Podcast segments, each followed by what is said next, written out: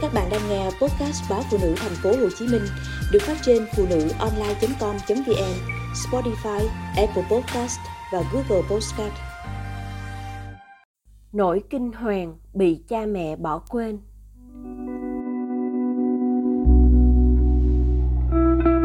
Đã hơn 20 năm trôi qua, nhưng mỗi lần đi ngang con đường phía sau ngôi trường ngày xưa con học, tôi vẫn rùng mình vì cuộc mưu sinh vì một phút sai sót có khi ta phải ân hận cả đời đến nay người dân úc vẫn chưa quên cái chết thương tâm của hai bé gái bị bỏ quên trên xe trong ngày nắng nóng 31 độ C ở Brisbane.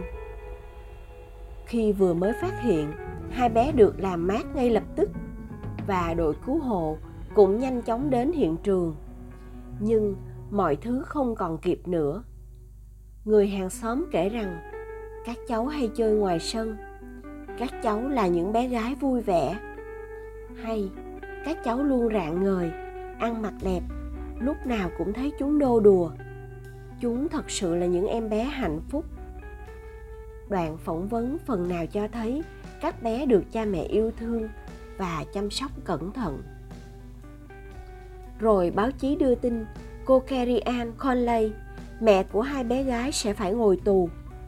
Cô có thể sẽ lãnh mức án chung thân vì tội ngộ sát hai mạng người.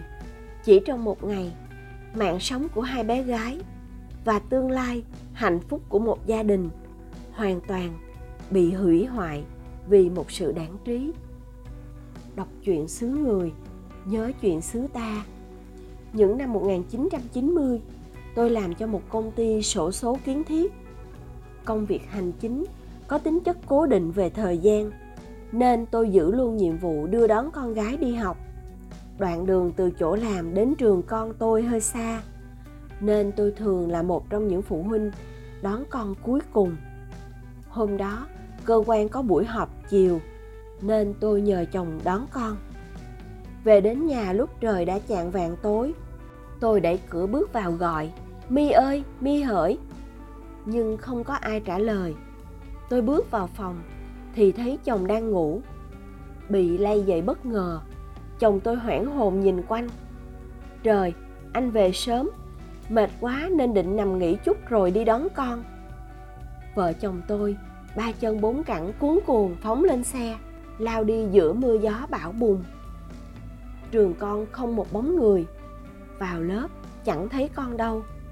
Vợ chồng tôi chạy vòng ra phía sau thì thấy đứa con gái 7 tuổi tội nghiệp, quần áo ướt sũng, tay đang run run, níu chặt dây kẽm gai khóc ngất.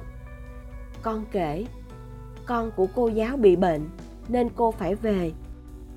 Cô dặn con ngồi trong lớp chờ mẹ đến đón. Chờ mãi không thấy mẹ đâu, trời lại sắp tối, có tiếng gì sột soạt ở góc tường. Sợ quá nên con chạy ra cửa đứng sấm chớp cứ chiếu vào người, nên con chạy luôn ra ngoài. Phút kinh hồn vía đã qua. Con gái tôi trở về nhà lành lặn, nhưng cú sốc bị bỏ rơi có thể theo con đến suốt đời. Đêm đó, vợ chồng tôi không ai chợp được mắt.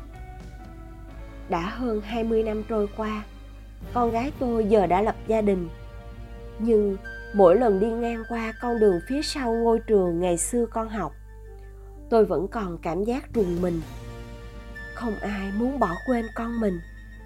Vì cuộc mưu sinh, vì một phút sai sót, mà có khi ta phải ân hận cả đời.